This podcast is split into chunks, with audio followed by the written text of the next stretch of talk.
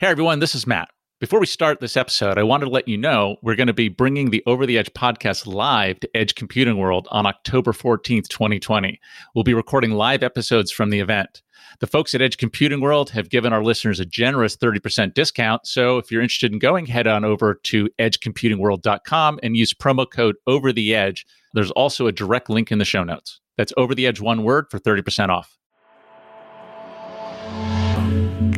Hello, and welcome to Over the Edge. Today's episode features an interview between Matt Trifiro and Victor Bahl, Technical Fellow and Director of Mobility and Networking at Microsoft Research, and one of the fathers of edge computing. Across a 23 year career at Microsoft Research, Victor has helped shape Microsoft's long term strategy through research, industry partnerships, and associated policy engagement with governments and research institutions around the world. His seminal 2009 paper titled The Case for VM Based Cloudlets in Mobile Computing spawned the vision for what we now call Edge. In this interview, Victor shares the story behind the genesis of that paper and his experience of the evolution of Edge in the years since. But before we get into it, here's a brief word from our sponsors. Over the Edge is brought to you by the generous sponsorship of Catchpoint, NetFoundry, Ori Industries, Packet, Seagate, Vapor.io, and ZenLayer. This episode of Over the Edge is brought to you by Seagate, Seagate's new Cortex Intelligent Object Storage software is 100% open source. It enables efficient capture and consolidation of massive, unstructured datasets for the lowest cost per petabyte. Learn more and join the community at seagate.com. And now, please enjoy this interview between Victor Bahl, Technical Fellow at Microsoft Research, and your host, Matt Trifiro.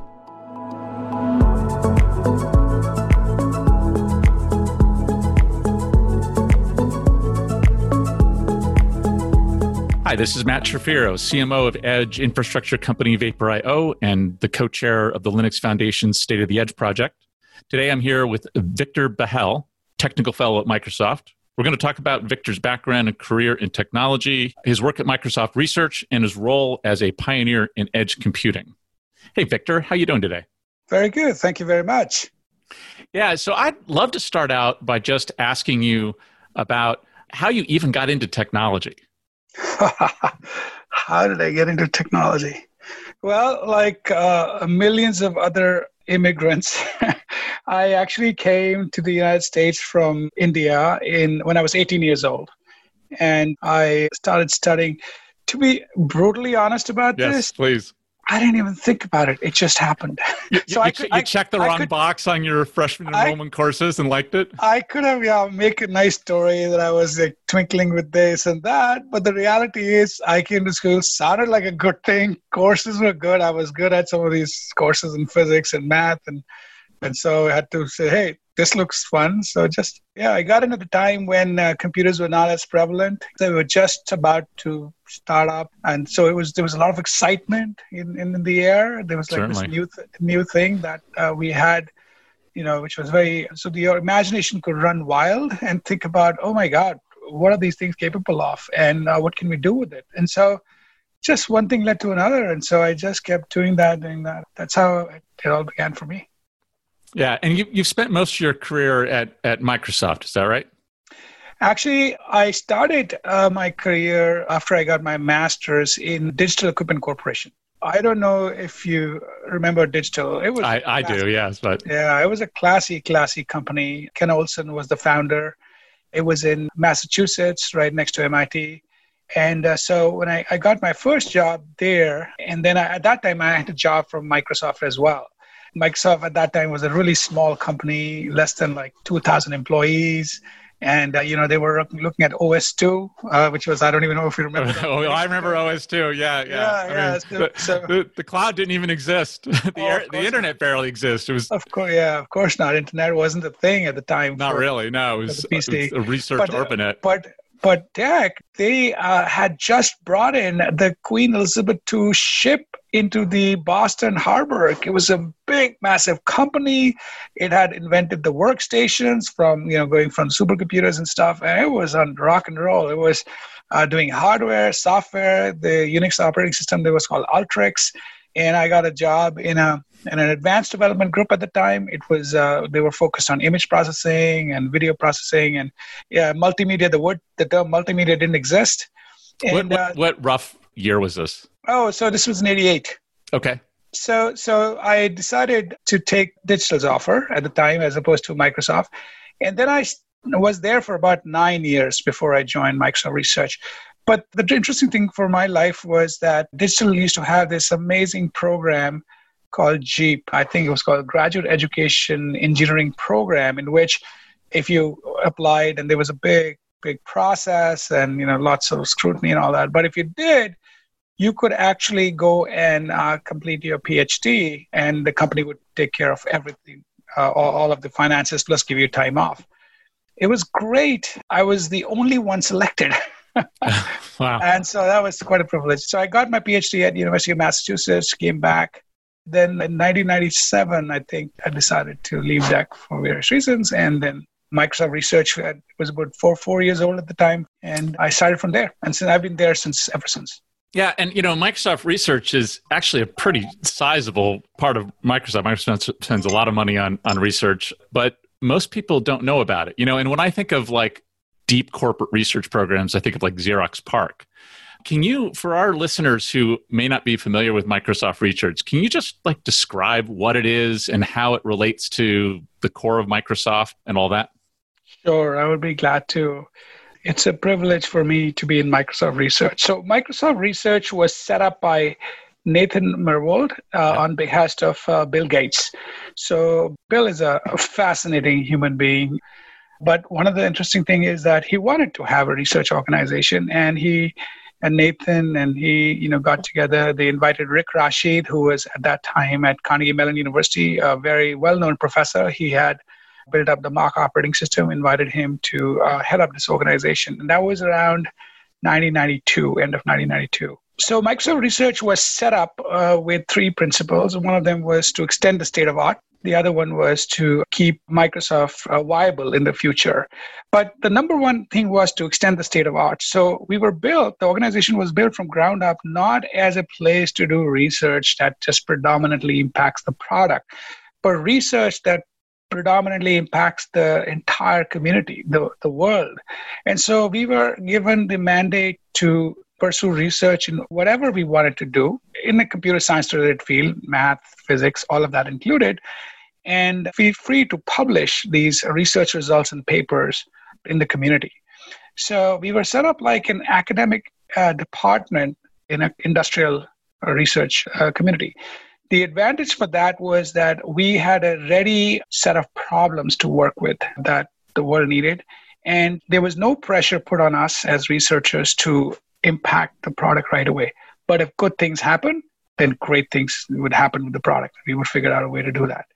So now Microsoft Research now hosts about a, a, thousand plus researchers all over the world. It has many, many labs from Bangalore to Beijing to Montreal to New England uh, to Cambridge, UK, uh, with people who have had PhDs and gotten PhD from some of the top institutes of the world, Stanford, MIT, CMU, Berkeley, you name them, with uh, personalities uh, of the kind which are very self-driven. It, it is built Bell Labs is a good good example. Xerox PARC you mentioned is a good yeah, example. Right.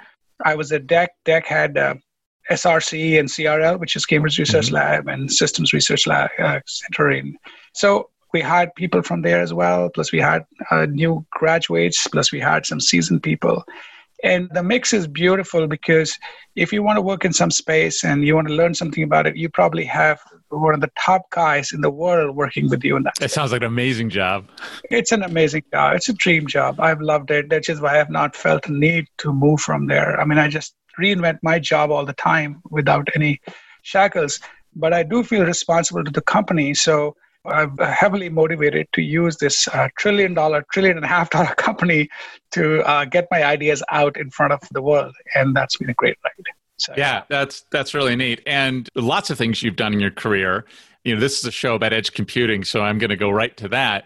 I suspect that edge computing was one of these reinventions. You know, you you look at the literature and there's some some early mentions of edge computing. You know, like the the Akamai guys when they're at MIT, one of the first references of edge computing. But in my mind, you know, the golden spike of edge computing was that 2008, I think, uh, IEEE yeah. research paper, which, which, as I understand it, in doing research for for this interview, actually was a derivative of the this epic meeting that you had in Building 99. Can you tell me about that meeting and who was there and what was talked about and how this all came about?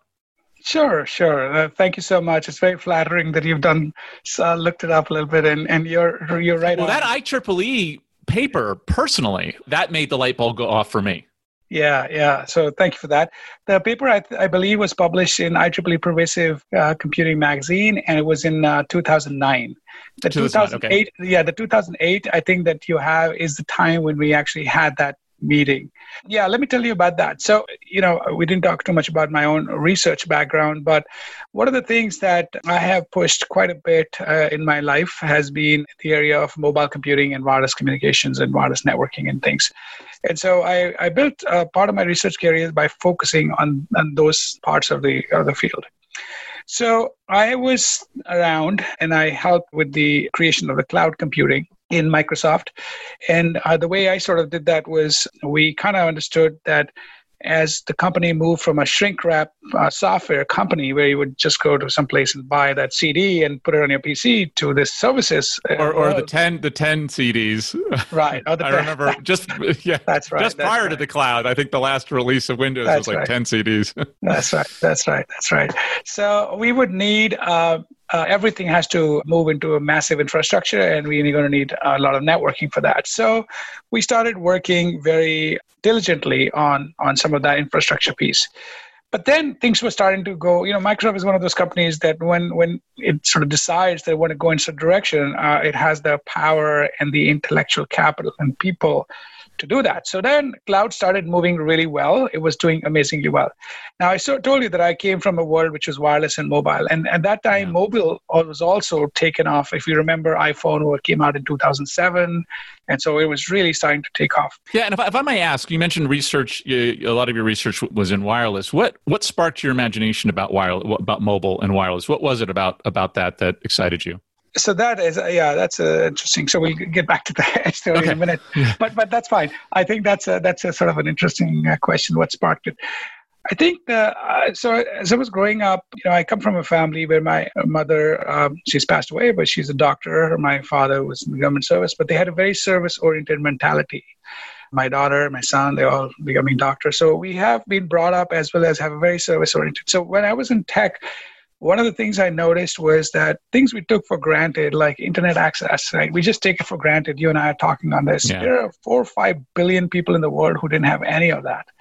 And uh, they had no access, and it was just sad. It was just like because we were creating this information divide or digital divide, we were actually contributing to the differential in economic uh, well-being of people and because if people don't have information they cannot make good decisions and then yeah. they get left behind more and more so i observed that quite a bit and i wanted to do something for this and believe it or not wireless seemed like the type of tech that could allow us to kept this connectivity going at a price point where well you were very prescient because that is exactly what happened. It turns out it's a lot cheaper to put a macro tower up than it is to dig up a bunch of streets or string you yeah you know yeah, wires between poles.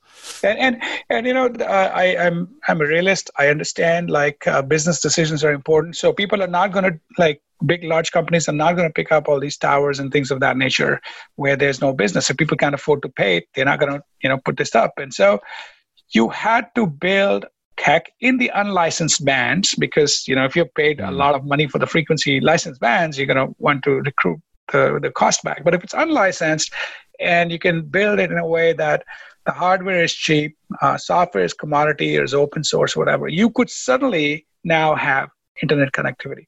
So that's how i got started in wireless. That's an amazing I, story. I, yeah i, wouldn't have guessed that but that's a great story yeah, so I wanted to do that a lot, and I pursued that for a long time before this edge happened. I Craig Mundie, who was the CTO of Microsoft at the time, actually talked to me about the duopoly, which was the cable and the telco duopoly at the time. And you know how we must try to make sure that the coverage was ubiquitous connectivity was ubiquitous and so we took a two prong attack to that one was to hire people in washington d.c to do the lobbying with the mm-hmm. with government yeah. congress to keep the prices down and keep it and then the other one was hey if you guys uh, don't become ubiquitous we are going to become so i took on the tech part of it which is to sort of like build out uh, technology that could within quotes threaten the general telcos to say that hey if you don't you know, time to accelerate. Yeah. Yeah. If you don't do this uh, and make it available everywhere, we are going to just go in and do it ourselves. I, am still waiting for one of the cloud providers to, to buy one of the wireless uh, companies. yeah. I won't ask you to signal what Microsoft's plans are, but it's certainly it's certainly interesting. It's certainly interesting. and maybe just maybe all you have to do is is threaten, right? That may be the right answer. I actually actually it's not even about threat or anything. It's it's logical, right? If you think. Uh, logically, you have these three C's where you make money. You have a computing industry, that's mm-hmm. all of us, like you know Microsoft and uh, you know, even Amazon and Google and all these people. And then you have the content industry, sure. right, which is Netflix and HBO and all. Would you put apps in that? In there? And then you have communication apps. I would put in the computing industry. Okay. So and then uh, content is literal content. I mean, it's like Hollywood movies, you know, movies, like, TV, yeah, yeah, entertainment, TV, consumption, yeah, yeah, That's right. And then you have the communication industry. So you have these three big, massive industry. I mean, the community, right? And so, I mean, I don't have to say anything. If you just follow it along logically, you can start to see a convergence of sorts between the communication and computing industry. I mean, Edge, you know, we, we are going to talk about Edge more, but Edge is the catalyst for that. I mean, you and I are right now talking to each other. We are not using the telco infrastructure at all, but yet we, yet we are doing the things that have classically been in the uh, operators and the carriers space. So, yeah. so, and we are investing a lot of money, and they're investing a lot of money. There's a lot of duplication of effort. So, right there, I mean, you know, like logically it makes sense you know a few years from now it's going to some sort of convergence is going to happen and it's going to be for the good it's just going to it's going to be good progress because we are reusing each other's strengths and then building on top of it rather than uh, spending time doing the same thing. Well, and you're already seeing some of the convergence. You know, you you look at the mobile edge computing and it's yeah. and its rebrand is multi-access edge computing because it turns out that most of the companies with wirelines have wireless strategy, even if it's an MVNO. That's exactly uh, right. Yeah. So yeah, and so they're going to use the 5G core to do the user provisioning and things like that. So that's yeah, yeah. Def, definitely fascinating. Okay, so let's get back to Edge. I, I um, I'm glad we took that that little side path because that's really fascinating. So I, th- I believe were we talking yes. about the, the meeting? We were talking about the meeting. yes, yes. About. So yeah, okay. so where I was going with that when I was saying that you know I was working on cloud and the infrastructure, where I was going with that was that when things started to stabilize and, and i was saying microsoft is big and you know microsoft is sort of can get things done when when they put their mind to it. So all that was going great. So you know from a research perspective all that was going great. So now the question for me as a researcher and a person who sort of thinks ahead you know many many years or tries to think ahead was that what happens what's after cloud? What is what is cloud? And so the observation so what i did is at that time is on that particular day i actually remember the day it's october 29th 2008 i remember it vividly I, invited, That's awesome. I, invite, I invited some of my colleagues in particular I invited uh, mahadev satya he just goes by, he just goes by satya from yep. carnegie mellon oh i know him well yeah. Oh, yeah. Good. Great. And I invited him. I invited Nigel Davies. I invited uh, who was uh, in University of Lancaster. I invited Ramon Caceres. I'm not 100% sure which company he was in at that time. And then Roy Want, who is now in Intel, uh, I had invited. And so what we did, and the reason I know these these guys, so if you sort of think about like they, they were from universities and academia, right? And uh, sorry, academia as well as industry. And the reason I invited them is because first of all, they were my cohorts, and they, I mean, I, I knew them well. They were friends as well, but we used to think about these sort of things like, you know, what would be next? So we invited them to Microsoft Research on Building 99 cleared the entire day for me, and then picked a conference room, sat there, got uh, lunch to be delivered, breakfast to be delivered, and then we sat there and we stared at the whiteboard and said, "Okay, what is the next thing?" And so, uh, so it was a great day, of course. And the thing that we really zeroed in on very quickly, and that uh, came from because of our background, was that if you thought about the cloud and what really cloud is, the cloud sells you computes and storage. And of course, it sells you all these services on top sure. of all that stuff, but effectively sells you compute and storage. And uh, time and again we realized a few things once we because we were from the mobile world we we knew that phones are resource limited right they don't at that time the phones didn't have I mean, even now, if you compare even now, well, battery is the big limiter yeah, now, but battery yeah. and even GPU if you want to do rendering or sure. Yeah. So uh, they didn't have uh, tremendous sort of resources like that. Disconnections used to happen, right? Network is was not like always connected. So what do you do with that places? And then the other thing was latency, right? Like there were all these applications. Researchers being in MSR, I I was privy to all these amazing researchers there working on some fabulous like holographic stuff right? Like you could actually in fact uh, there were researchers who were doing hollow holo uh, teleportation. So you can actually see uh, somebody sitting next to you you know in hologram. So anyway so how is this ever going to become real right? Because this required latencies which were really really low. And so as we discussed more and more it became clear that wouldn't it be cool if the cloud not only sold storage, it not only stored computes, but it also stored latency. But mm the problem was that internet latency is uncontrollable. right? right? right, When you're dependent on a bunch of other other people's best effort networks, it's hard to yeah. deliver an SLA. That's right. And so again, think about it logically, and then it sort of made sense. Yeah, okay, if the computing, if the data can't come to us, we're going to go to the data. So we got to create these uh, you know subsystems really be like people had been talking about things of of this nature about ubiquitous computing world about embedded systems or embedded uh, computings in your environment and things of that nature. And so we thought wouldn't be wouldn't be cool to have edge where the latency was small. So if it was a wi-fi connection or for some other connection which is like less than one millisecond latency from the play from the way the data was originated to where it has to be processed then we would have it so that's the big idea that came. And then of course the when we when we hit that idea uh, then we started to think okay well this is great for disconnected operations too because if, if the cell phone thing goes away you can still operate. So you have disconnected op so you know that if you look at the iot world now one of the things that sells most is in places where they don't have great connectivity. And so they have edge computing to actually keep the processing and things going till the connectivity come back in fact if you yeah so, how's that so, form of edge computing different than on premises computing? So, on premise, well, it's not that different. I mean, on prem is not that different. Although I would say that edge computing, people, you know this very well. So, different people think of edge computing differently. So, you know, there is the, the, yeah. the whole problem was about the definition of what that even means. So, I actually used to not object, but get irritated by that sort of way because I had a certain definition in my head. But then as being a researcher again i started to realize that it was fine. Like you know it, it led to a tremendous amount of exploration. On-prem computing was less about edge per se but just about the fact that you didn't want the data to move out of where you were and you wanted the compute to be close so you wanted to feel secure about that edge is a lot more about uh, resource compute offloads for example you know you you mentioned akamai uh, akamai uh, you know pioneered and did a lot of work with cdns but they were not uh, CDN was just a caching thing. Data offload. yeah. but there wasn't but, much but compute. computing, yeah. uh, there was no processing per se. Because yeah. once you decide on processing, you go down, that's a different path altogether in terms of how you. Yeah. And they added some processing later with the sort of workers concept, but it was yeah. really about doing some last minute, you know, rendering type stuff. Yeah, yeah, yeah. yeah. So yeah, so edge computing became started to become a thing.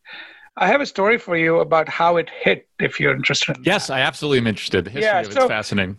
So I actually got in front of the SLT, Microsoft SLT. Uh, Steve Ballmer was the CEO at that time in 2010, and I presented these ideas that you know this is the next big thing. I said, you know, we've got to uh, whoever uh, gets the latency war is going to win because you're going to just enable all these applications that didn't exist in the past. So Steve at that time asked me a question that I wasn't prepared for. He said, "What would you change today?" So I, you know, I always was thinking in the future. Yeah. right. You asked me about the future, I would tell you. And this is 2009. 2010. Yeah. So, and I'm in front of the SLT, which means all the, uh, you know, at that time I don't know if they're called EVPs, but basically this is the top brass at Microsoft, including the CEO, 15 of them or 20 of them, and I'm standing in front of them and telling them, "What do you change today?" So now I'm like, Okay, so I uh, just mumbled something like speech because speech mod in my head, speech models were very big at that time, and you know, so I thought uh, instead of going to the cloud, you would bring it to the edge, and so things would go better. And there was a EVP who who managed all the speech thing, and he took offense to that or whatever. You know, he sort of like, no. And so anyway, there was more more fun in that uh, meeting. Uh, I wouldn't go to that because that that's in itself. But however, uh, I kicked myself for not having uh, tremendously good answers, clear answers at that time. So what happens is, uh, so as usual, they thought, ah, great research, interesting ideas, but you know, asking for too much, like you know, because this this meant they would have to spend a bunch of money. Mm. So anyway, I go back, and then in 2014, I get know, another chance. So that's four years later. And this time I nail it, like completely nail it. Like in the sense that it was a 30 minute talk, went on for one hour and 30 minutes. They, everybody is engaged. The CEO is engaged. The SLT is engaged. They asked me questions because this time I was systematically walked through not just the idea, but all these different things that I had built out and showed them how this would be so much better. And it sort of opened their eyes, like the kinds of things I showed at that time. So he, he asked me, Steve, at that time, how much going to cost? And I was like, you know, again, I wasn't prepared. I don't know what he meant. But Satya, who was sitting in that meeting, he was not an EVP at that time. He was not a CEO at that time. He actually said something like $380 million or something, he said. And Steve said, done. And I'm like, what? like, you know, what is this? Like, I, I don't, I don't know what, I, I didn't go in there with like 380. Anyway, uh, but things don't work this way. Like, it's not like, you know, in an engineering companies of the Microsoft caliber, it works a little different. Like, so, okay, so the CEO is all bought in, others are bought in. So now you have to work with the absolute technical top brass, right? I wasn't a technical fellow at that time. So they are distinguished engineers and technical fellow. These are the top people in, in the technical area in Microsoft. And so they started saying, uh, when I met with them afterwards, because now they had to execute on it, and they were people who were not naysayers, but they said, hey, every per- the cloud is going to be within 30 milliseconds of everybody on the planet. If that is the case, then why do we need edge? Right? That's kind sure. of and I said, obviously, said the usual things that you hear now quite a bit. But hey, you know, words are cheap in uh, Microsoft. Code is king. You got to build, you got to show. So at that point, I sort of realized that, man, no matter how much I say, this is upward battle because I'm asking for too much from a perspective of how much build out they're going to need. And, you know, there are all these questions too, which you may come to, which is management and how do you manage edges and, you know, structural problem, et cetera. Anyway, long story short, I went back determined that I needed to show them where the money is in some sense. And so as I was thinking about it, I was in a sabbatical. That led me to the live video analytics things because I saw cameras everywhere. Yeah. And I thought and I thought to myself, what the hell? Who's looking at these cameras, right? You know, like who's looking at the live feeds? And terrorism was at its peak too, and things were bad. And so it was always like after the fact, right? Something bad happens, and you go back and look at the camera. And I thought, we have the cloud, we have computer vision, you know, we have every element. Now we have the edge. That's it. I need to show that, you know, the cameras are going to be everywhere. They're going to be part of our life anyway for different security purpose, congestion management, traffic, all kinds of like good stuff. Yeah. And I'm going to use it on the edge. Yeah. So I started pursuing that. Well, it turns out cameras are good sensors for things even outside of the visible spectrum, which we don't tend to think about. Yes, you know, yes. You know, right. t- temperature reading with infrared and things like that. Yeah. You know, which might yeah. be really applicable given COVID right now. Yeah, that's right. That is exactly right. And and you know, people sometimes may think about privacy and all. I, I actually thought about privacy from first principles, and I, you know, I I wanted to build everything that was that would never compromise human privacy in that sense. And uh, we can talk about that some other time. But nevertheless, that was uh, first and foremost in my head uh, when I was thinking about cameras. But I knew that cameras can be used for tremendous good too. So I started working on that, pursued that pretty heavily. And now, by the way, you can sort of see that Microsoft just announced a live video analytics product uh, that is out there. Uh, other companies are announcing it. We we open source some of that stuff, and it all works on the edge. But in the meantime, as we were doing this, IoT hit. And that happened because there was a VC, he gave a talk and said the cloud is dead. It was a very provocative uh, talk. The cloud is dead. So everybody like Peter Levine. Peter Levine, that's right. Yeah, yeah, I know Peter really well. He funded my last company. Yeah, yeah. Okay, great. Wonderful. So he's cloud is dead. And that caught attention of everybody, including yes. our CEO and everybody else. And so what does it mean? But what he was seeing was that in manufacturing, for example, industry 4.0, in other places, retail, and other places that you know you needed to have uh, some computing uh, everything couldn't be moved to cloud and so we had also acquired linkedin at that time so kevin scott joined us who as a cto he was very much on top of this stuff he really understood it he got to the to the ear of Satya, explained to him why this is important, and then Satya made a they made an announcement. We're going to spend five billion dollars on IoT and Edge. Boom! That had a ripple effect in the entire company, in the entire uh, uh, nation. Because when a company like that is going to put five billion dollars, that's a lot, and that just shows you there's a market. You know, that's a big market. And so now you start to see a lot more things start to happen. So while I was on this uh, journey on video analytics, I still believe video analytics is a truly killer app, but IoT hit pretty big and so, yeah. uh, so, so everything, yeah. So that's kind of how it works. So I'll stop here because I've been talking. Well, no, and, I, and I, it's, it's interesting because you know when and I've I've been you know as a marketer, part of my struggle has been how do we explain edge computing to people that are coming at it fresh that don't understand it. And one of the things that I've started talking about, and we published it in the last day of the Edge report, is the three acts of the internet. You know, the first act was it's just amazing that you could sit at a browser and connect to any computer anywhere in the world that was on the internet and request something. And the fact that it may have taken, you know, hundreds of milliseconds or even ones of seconds was fine because it was just pure magic that you could actually get it. Yes. Um, and then we tried to start consuming, you know, higher resolution video, and we got the buffer symbol, and that's when the CDN really became because we were mostly downward consumption. This is back when we had DSL, and you know, it was asymmetrical. You know, you had a lot more downward bandwidth, and we wanted to consume these large images and these rich media websites and videos without buffering. And the CDN solved that, and that was sort of the second act of the internet.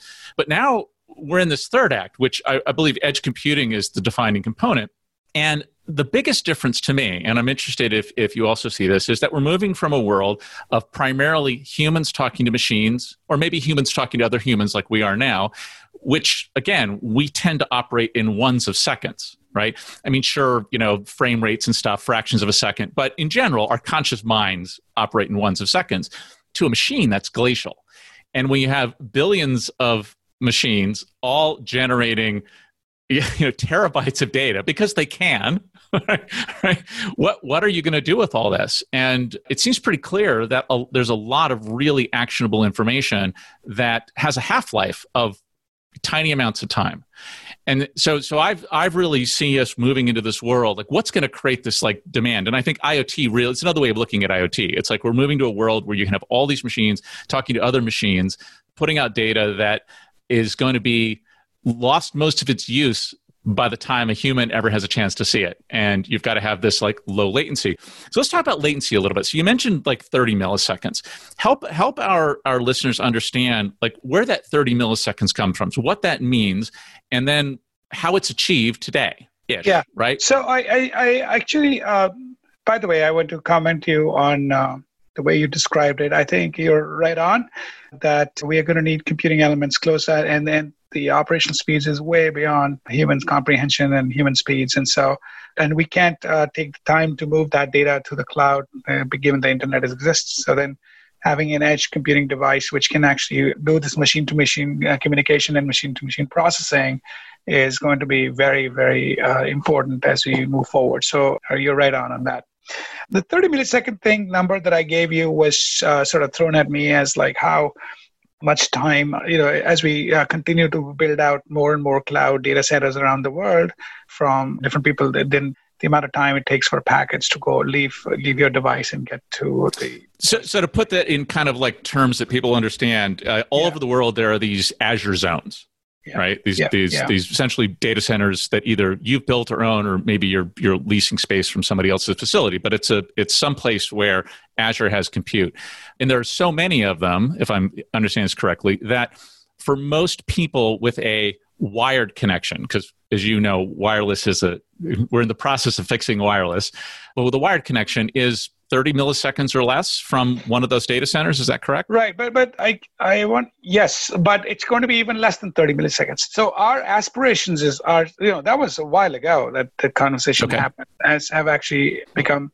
uh, even more. And we as we are building out uh, and we build out more and more you're correct in everything which is that the wired connection to uh, getting to the first point of entry into azure will be less than 30 milliseconds for example think like that but and that edges, counts the time over the last mile network, which is typically owned by somebody else.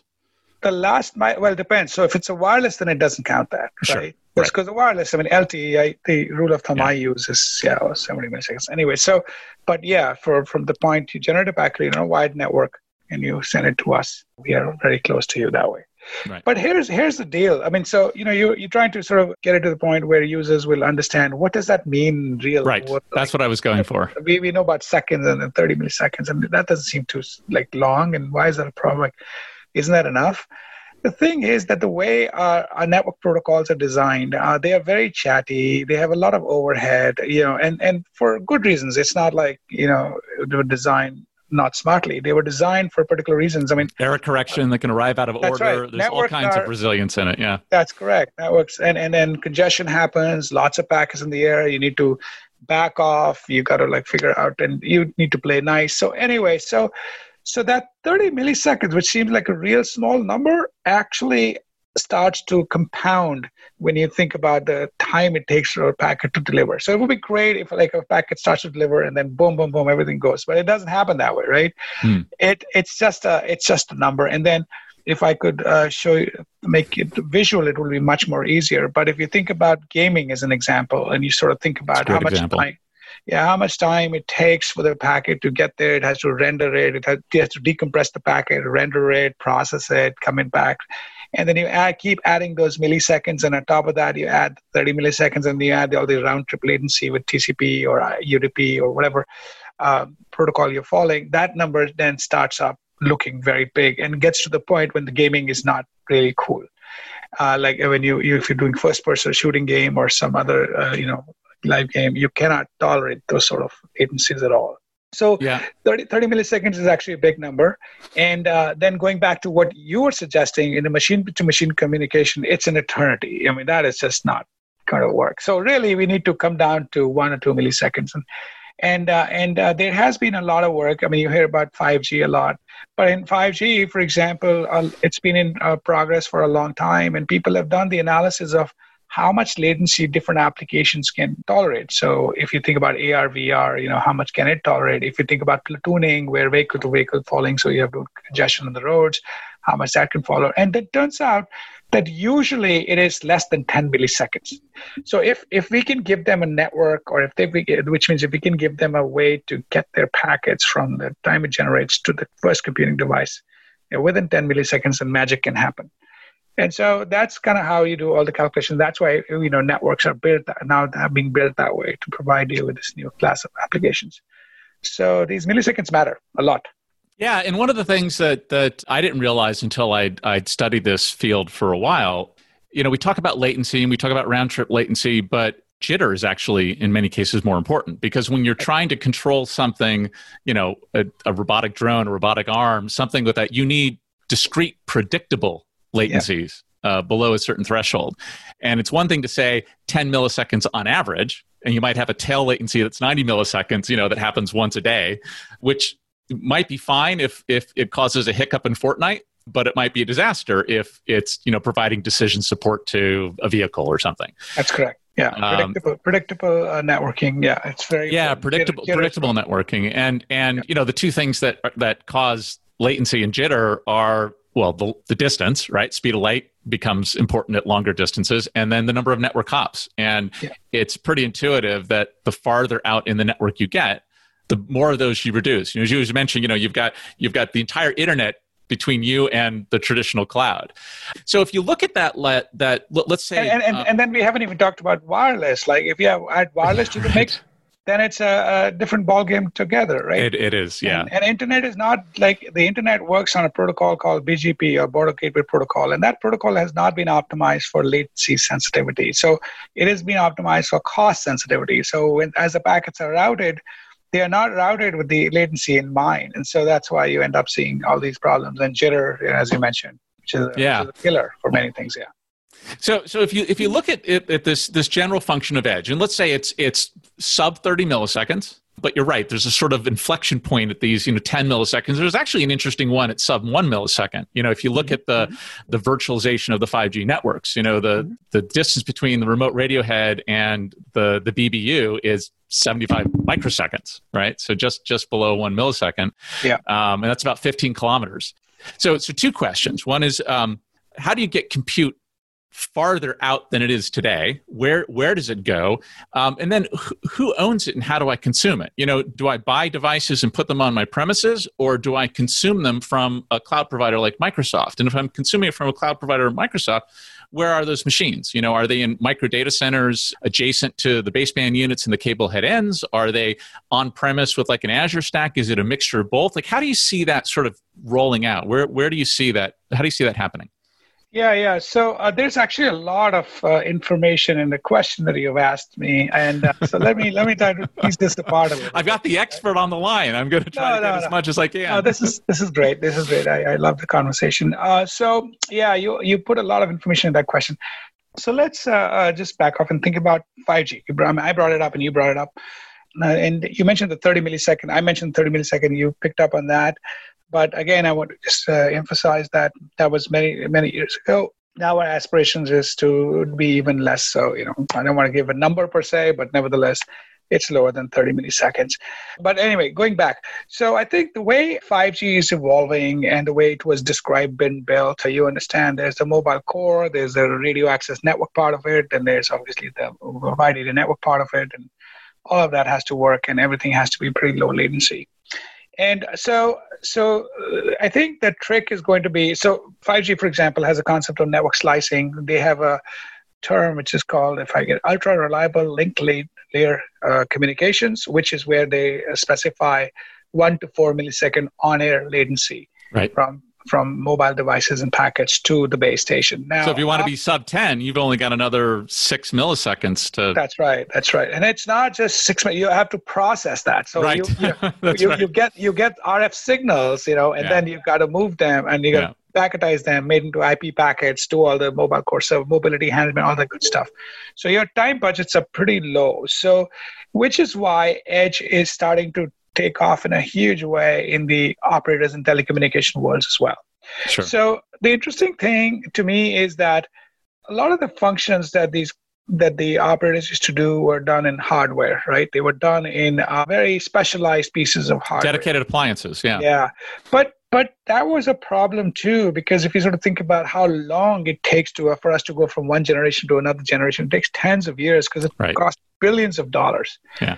The interesting thing uh, is that I that I had mentioned earlier was that now we believe you can do all this in software. I mean, there's oh no yeah. Well, I mean, you open up an Ericsson box or a Nokia box, and it's an Intel PC. there is Intel no server. reason for specialized hardware anymore. Yeah. We can do all of it. FPGAs, and, and some of it you can even do on the on the the core Intel, the high end right. Intel chips. Yeah. Right, and then if you do it in software, where are those boxes sitting? That's yes. where the kilometer. That's the question. That's where I was getting at. Yeah, so then we'll see how the world evolves. I mean, you know, all the operators have central offices. So I think we did some calculation, and I think I read in the spec too, you can go actually up to 40 kilometers away. Uh, from the base stations, but 20 kilometers is for LTE that you have that you can be away and still be able to manage from the from the between the the remote radio head and the base station from the base Correct. station to yeah Correct. okay Correct. And so so then the question is that okay so real real estate becomes interesting here now. Who owns the real estate right? And if the operators have the real estate and you know if microsoft has the real estate or some other company has the real estate and then we can put computing there that's where the computing is going to be. And that's so the, so as you look at the future and you know, sort of uh, think about like your users or people you know uh, who are thinking about okay so i understand you guys figured out the low latency stuff but how does it help us? So envision the following world. Now if everything in software, you can actually create abstractions. You can create an equivalent of Win32. So if I may give you an analogy of the PC, all right? So the PC came about, there was hardware. Uh, Microsoft wrote the uh, operating system. I mean, Apple did it too, but Microsoft wrote the operating system. And then on, on top of that, created Win32 API. And then mm-hmm. top of that, the world partied, right? There was so many companies that got built, fortunes were made, PCs were everywhere. Now the network if you actually create software, I mean, if, if it's all about software, you can think of a network operating system, and then you can think of an API that you put on top of that. Yeah. And then in, on top yeah. of that, you've got all these uh, applications and developers can party. So you're looking at a brand new ecosystem that is now seeded because of edge computing. So yeah. there's this classical notion of edge computing that you know we conceived a long time ago, which was about putting computing close to the uh, where the data is generating. The newer version of computing is where the edge computing is part of the infrastructure and sure. it's actually abstracted yeah. out so that now you can use you're much more close to the island or network in this particular case and start to do and so now if you go down the path of either iot applications machine to machine or the ar vr or vehicles or whatever you can start to say well i don't actually have to exist in the cloud i can exist on the edge i can exist somewhere else and so i think that's how the world will evolve and whoever sort of uh, makes that available to uh, people uh, faster and makes it easier to them uh, I love Microsoft because Microsoft has done this, like this sort of uh, stuff in the past quite a bit. And because we have, we love the developers, we build a lot of software to make their lives easy. So Microsoft has all the elements that can make it exceedingly successful in this quest to, as we embrace the new world and, and just change the way people think about where the computing sits and you know where to write the applications and development and things of that nature. Yeah, and you know, and I, I, um, I come from the cloud world, and so infrastructure is relatively new to me. And, and this idea that like the cloud exists somewhere physical, yeah. uh, and it has moving parts. It's got fans and yeah, things like yeah, that. Um, and when you really get into this world, like you wonder why anybody other than a cloud provider would actually ever want to own a server. Yeah, um, yeah, data yeah. centers are messy places. They're hard to run. It's hard to make them efficient unless you've got some economies of scale. It's a really interesting world to be able to offload. Very capital intensive business. I mean, very, very capital it, intensive. Yeah. It is not an easy business because uh, you know the, there is churn on these servers we have to buy constantly buy new servers constantly buy new hardware constantly fix the software and why would like for example if you if you have a store which you know you're selling ice cream or you're you know doing something but you still need some it or you're a dentist office you know yeah. why would you have to i want it all saas. I want a, t- a dumb yeah. terminal. Yeah. i really do. But then at the back end you're right. It is not uh, it is not easy or work. It is cruddy work in some sense. It's it, it takes it's very hard. And to run these things on scale i mean you need uh, you need actually pretty smart people who understand the science of it or can build it and keep it together and make it work all the time. So yeah. Yeah. And you know let's go back to one of the original comments you said where you said you know well we, we sell we sell storage we sell compute why aren't we selling latency? And today i can provision an azure instance in one of what, 160 or so zones is that right? Something like that. And i can presumably get storage in those same zones I can imagine a future where I could request a low latency network slice in one of those zones. So let's imagine that that world exists. And let's imagine it's not 160, it's 2000, right? Because you're, you've got them in these central offices and these micro data centers that are adjacent to the baseband units and all this stuff.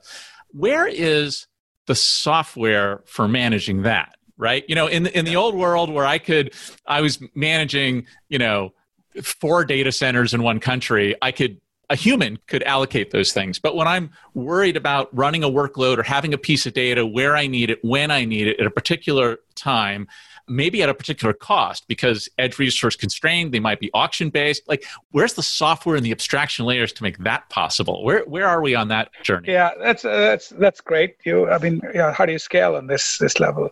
So um, how do you even write a, a basic app that's so highly distributed that it's actually well so i think i think uh, right there are two again two questions here. So one is actually of the is the management question which is that all cloud companies, not just Microsoft, have figured out a way to uh, and have some very sophisticated management software, which ensures that everything, all their servers are running well, and uh, they do predictive analytics to ensure if something is going bad, they can actually bring it down or bring something back up, back it up and so that the consumer and the user never sees any difference. And so similarly, application writers, developers, you know, they, they get a VM and they run they run their programs on it, and then things go bad, we can actually move things around fast enough that they don't see the difference. Okay, so that word we have invested uh, quite a bit on, and so so we know pretty uh, well how to manage a large infrastructure with uh, millions of servers, and uh, we manage it very well in this new world that you and I just talked about, where we have actually already gone in, we have edge zones and we have uh, edge devices and edge computing devices that are at the uh, outskirts of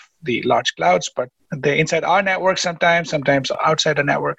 We have been building management software that allows us to take into consideration the speed of the network between the mothership and these uh, edge devices, and then based on that, is still able to recover if any failures happens and faults happen. So we are going to get to the point where we will manage this, and then of course we will uh, figure out how to scale this well. The second question you asked was from a developer's perspective, where does this all sit and where are the applications and they're all over the world and all over different things. Can you do it? That is a more interesting problem to me. I mean, there's, I think there is uh, work to be done quite a bit. I mean, so right now, if you think about it, we, uh, in the cloud world, we offer these uh, notions of regions, right? So Microsoft, for example, has 54 regions. And so you can say US West, I want my applications to work on the data centers that exist in US West, which covers right. it. And so, in some sense, it's like you prescribe a little bit, and then inside uh, the U.S. West, there are multiple data centers, and then you know you can, know, we can control where it goes and manage the latency in this world, uh, you in in the, edge world, uh, you may have to be a little prescriptive, either prescriptive or you will have uh, monitoring systems that can actually predict what latency you're getting from different regions and different edge zones, and based on that latency, could move your computes into those areas, right? So we've actually got in research, we've got some projects going on which which do that, which sort of says. If I have a packet coming, which edge should it hit, and from that edge, which uh, data center it should hit? And since there are many, many options or many edges that it could hit, and, and it sort of depends on what is the latency to the edge, uh, what is the sort of the uh, how much the edge is being used, you know, uh, whether their compute cycle speed free, to now which cloud you want to go or which data center you want to go. So it's a joint optimization problem that one has to come up with. So those are the kinds of technologies we are actually building already. We have and are building. And then uh, from our developers, our goal would be that the developer uh, has, doesn't have to think too much about this. Yeah, they make some declarative yeah, specification. They, they, that's right. They give us that's right, and then we from that we can figure out and we can build the underlying system so that we can move things around seamlessly and provide them try to uh, do the best to give them the the SLA that they have accounted for. So these are the things. These are the uh, amazing innovations that will happen over the next uh, several years, and things will become uh, much much more simpler. I, I, the thing is to keep it as simple as possible for anybody to be able to use this infrastructure piece. So, yeah. yeah. And so, you know, the, the, the, the origin of all this edge can sort of be traced back, you know, to that, that meeting in 2008. Um, yeah. It's 2020. Great. Yeah. it's 2020. Like, right. That feels like an eternity. Yes. Where are we on the edge journey and when, when are we going to reach critical mass? How close are we? So here's, so the, one way to think about it is the way you put it, which is that, okay, that was like 11, 12 years ago, man. And like, what the heck, you know? The other way to put about it, which is the way I like to think about it, wow, we're getting there. We've gotten there. Because now when I talk to people, it's a slightly different problem that I see. So it's not no longer about trying to convince anybody the need for edge. It seems like people get it. Like, well, that's you know, happened in like the last two years. Yeah, yeah. So they get it, and that's okay. You know, a rule of thumb that I've used in my world of research has been uh, seven years. It takes seven years from a point where you conceive an idea in a lab to the time that it might see a light, light of day or you know get out there, and that's sort of average, right? It can go more, it can go less. Sure. So when you get to like ten years or eight, nine years, it's not like so much far away from what I thought this would happen because because even though like things seem to be moving very fast the pace of innovation is very fast but it takes time for big ideas to you know seed themselves and and they are then disruptive i mean cloud was a big idea edge is a big idea. So uh, so anyway so going back when i talk to individuals everywhere i i no longer have to make the case for edge. It's not even a thing anymore. So the thing that people most people are now looking at is how to monetize the edge right? How yeah. to actually uh, light up these things. But then there are certain techs that we are waiting for, like you know, rollout of 5G, and then that as that comes, edge will become a lot more useful. In the industry in the industrial sector manufacturing space industry 4.0 is all about infusing it into uh, manufacturing process to improve efficiency. So that is happening too and their edge is sort of the, the the thing that that is making it all happen. So i believe you asked the question when do you think it's all go? I think that we are uh, the the momentum is increasing. I think that over the next several years, the pace of innovation, the pace of products, like if you think about large companies and the number of products that are coming out, you know, they're, they're quite good and quite impressive. I mean, uh, some of the products that you can now buy on the edge. So I, I would say that in a few years, you, you, you should see, you know, it's, I actually believe it's already there, but you should see a lot more pervasive one uh, thing that I kind of want to say, let me just turn to uh, 5G for a second, right? Yeah, well, I want to ask about 5G because we have wired connections that can deliver super low latencies. Why isn't edge computing here with wired connections? Because I think the uh, most interesting things in this world that need computing resources are mobile and sensors. yeah. I mean, I, I, literally feel that. I mean, uh, even yeah. when you talked about the, the, Internet of Mobile things and the Internet of Things that are hard to put wires to because there's so many yeah. of them. yeah, and, and and they're going to be so pervasive, and they're going to be billions of such devices. I mean, you can't even imagine. Like I've been actually, uh, uh, I have colleagues in academia all over the place. I've been sort of working with them. One friend of mine is in Princeton, and he's talking about putting these wires inside homes, like in, in the walls, so they actually act as antennas, and then you know they, they improve the RF uh, propagation there. Uh, there are people talking about so these sensors, uh, these mobile sensors, and these uh, mobile device, these devices are going to be so pervasive, and that's what's going to light up the world in a, in a really, really great way. And so for that, you need wireless and that needs edge too because they just they need they, as you mentioned earlier on the show you talked about battery and energy conservation and things of that nature we need to keep all of that in mind well and 5 5g is is as you pointed out it's just building out the 5g infrastructure itself especially with the virtualized network function is creating demand for compute at the edge to run right. the network that's and correct. so it's not that big of a leap to say, well, gosh, the marginal cost of adding a few racks of servers to run application workloads is small yeah. compared to the cost we had to do to just upgrade the network. So I exactly totally right. see that. I see how that's driving a tipping point. That's that's a really interesting perspective. Yeah, I, I think of wireless as a computing problem. I don't think of wireless as a communication problem. And I've worked in wireless all my life, right? Just yeah, that's really interesting. But, Have you always thought of it as a computing problem? No, actually, I've started thinking about it uh, more recently about it as a competing problem, and I'll tell you what I what I mean by that. What mm. I mean by that is that now, for example, you've heard of MIMO, you've heard of massive MIMO. The terms yep. I mean, for the users, I mean, multiple in, multiple output. Multi-user MIMO is when you actually can form beams towards every client, and you can actually simultaneously send packets to them. And so you yeah, it's basically enables orders of magnitudes more devices to simultaneously communicate. Right, and increases the capacity from the same spectrum that you have. Right. You know, if you think about Shannon limits, and then you think about it. Okay, anyway, so the point is that we can now, because we do everything in software, we can increase the capacity of your spectrum by the computes that we provide to it. So if you give me signal, I'll give you lots and lots of signal. I can actually disambiguate from that signal and get useful information out of that. And that's all computing problem.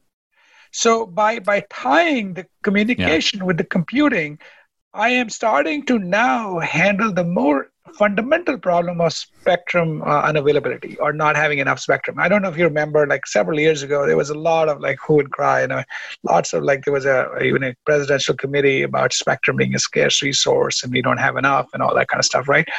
That's true fundamentally, but but nevertheless, have we done enough with it? We actually have some amazing technology in information theory, information systems and and we can now light all that up because now we are looking at that as a computing problem and we already know how to deal with scaling up compute how to put more uh, commodity servers in there how to put more containers in there. We know how to sort of parallelize stuff.